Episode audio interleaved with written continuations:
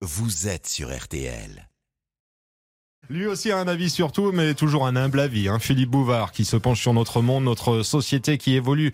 Euh, Philippe est là en ce dimanche. Bonjour. Salut mon cher Stéphane. Bonjour vous tous. C'est bien parce que rien n'est moins immobile que l'immobilier. Ce secteur a pu offrir de 2010 à 2020 avec un gain record de 20% le plus fructueux des placements.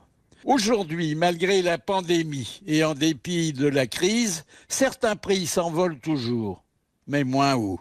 D'où l'afflux de négociateurs amateurs attirés par le mirage d'un métier facile et de profit rapide. Ben, pas si facile car il exige la double compétence commerciale et psychologique et pas si rapide car il s'écoule souvent six mois entre la première visite et l'acte notarié. Nul besoin cependant pour fricoter de posséder la carte professionnelle.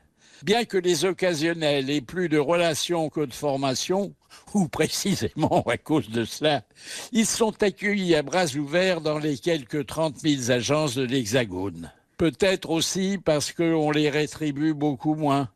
Un manque à gagner pour eux, qu'aggrave la diminution de leur commission pour compenser les baisses obtenues après marchandage. Le marché, 1 200 000 tractations actuelles, est très complexe puisqu'il dépend à la fois de la conjoncture, du pourcentage d'opérations effectuées de particulier à particulier ou à l'initiative d'un notaire, ainsi que de l'âge de la pierre et de l'emplacement géographique sachant que 75% des biens proposés sont anciens, que les maisons de campagne sont désormais plus recherchées que les appartements urbains et que les villas sur le toit sont les plus prisées pour peu qu'elles se situent sur un littoral et qu'elles soient pourvues d'une terrasse.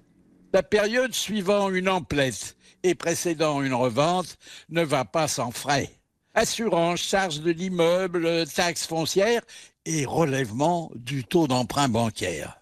Afin que les plus-values ne tombent pas trop dans l'escarcelle du fisc, on doit privilégier les propriétés acquises ou à la plus de 30 ans ou constituant un domicile principal.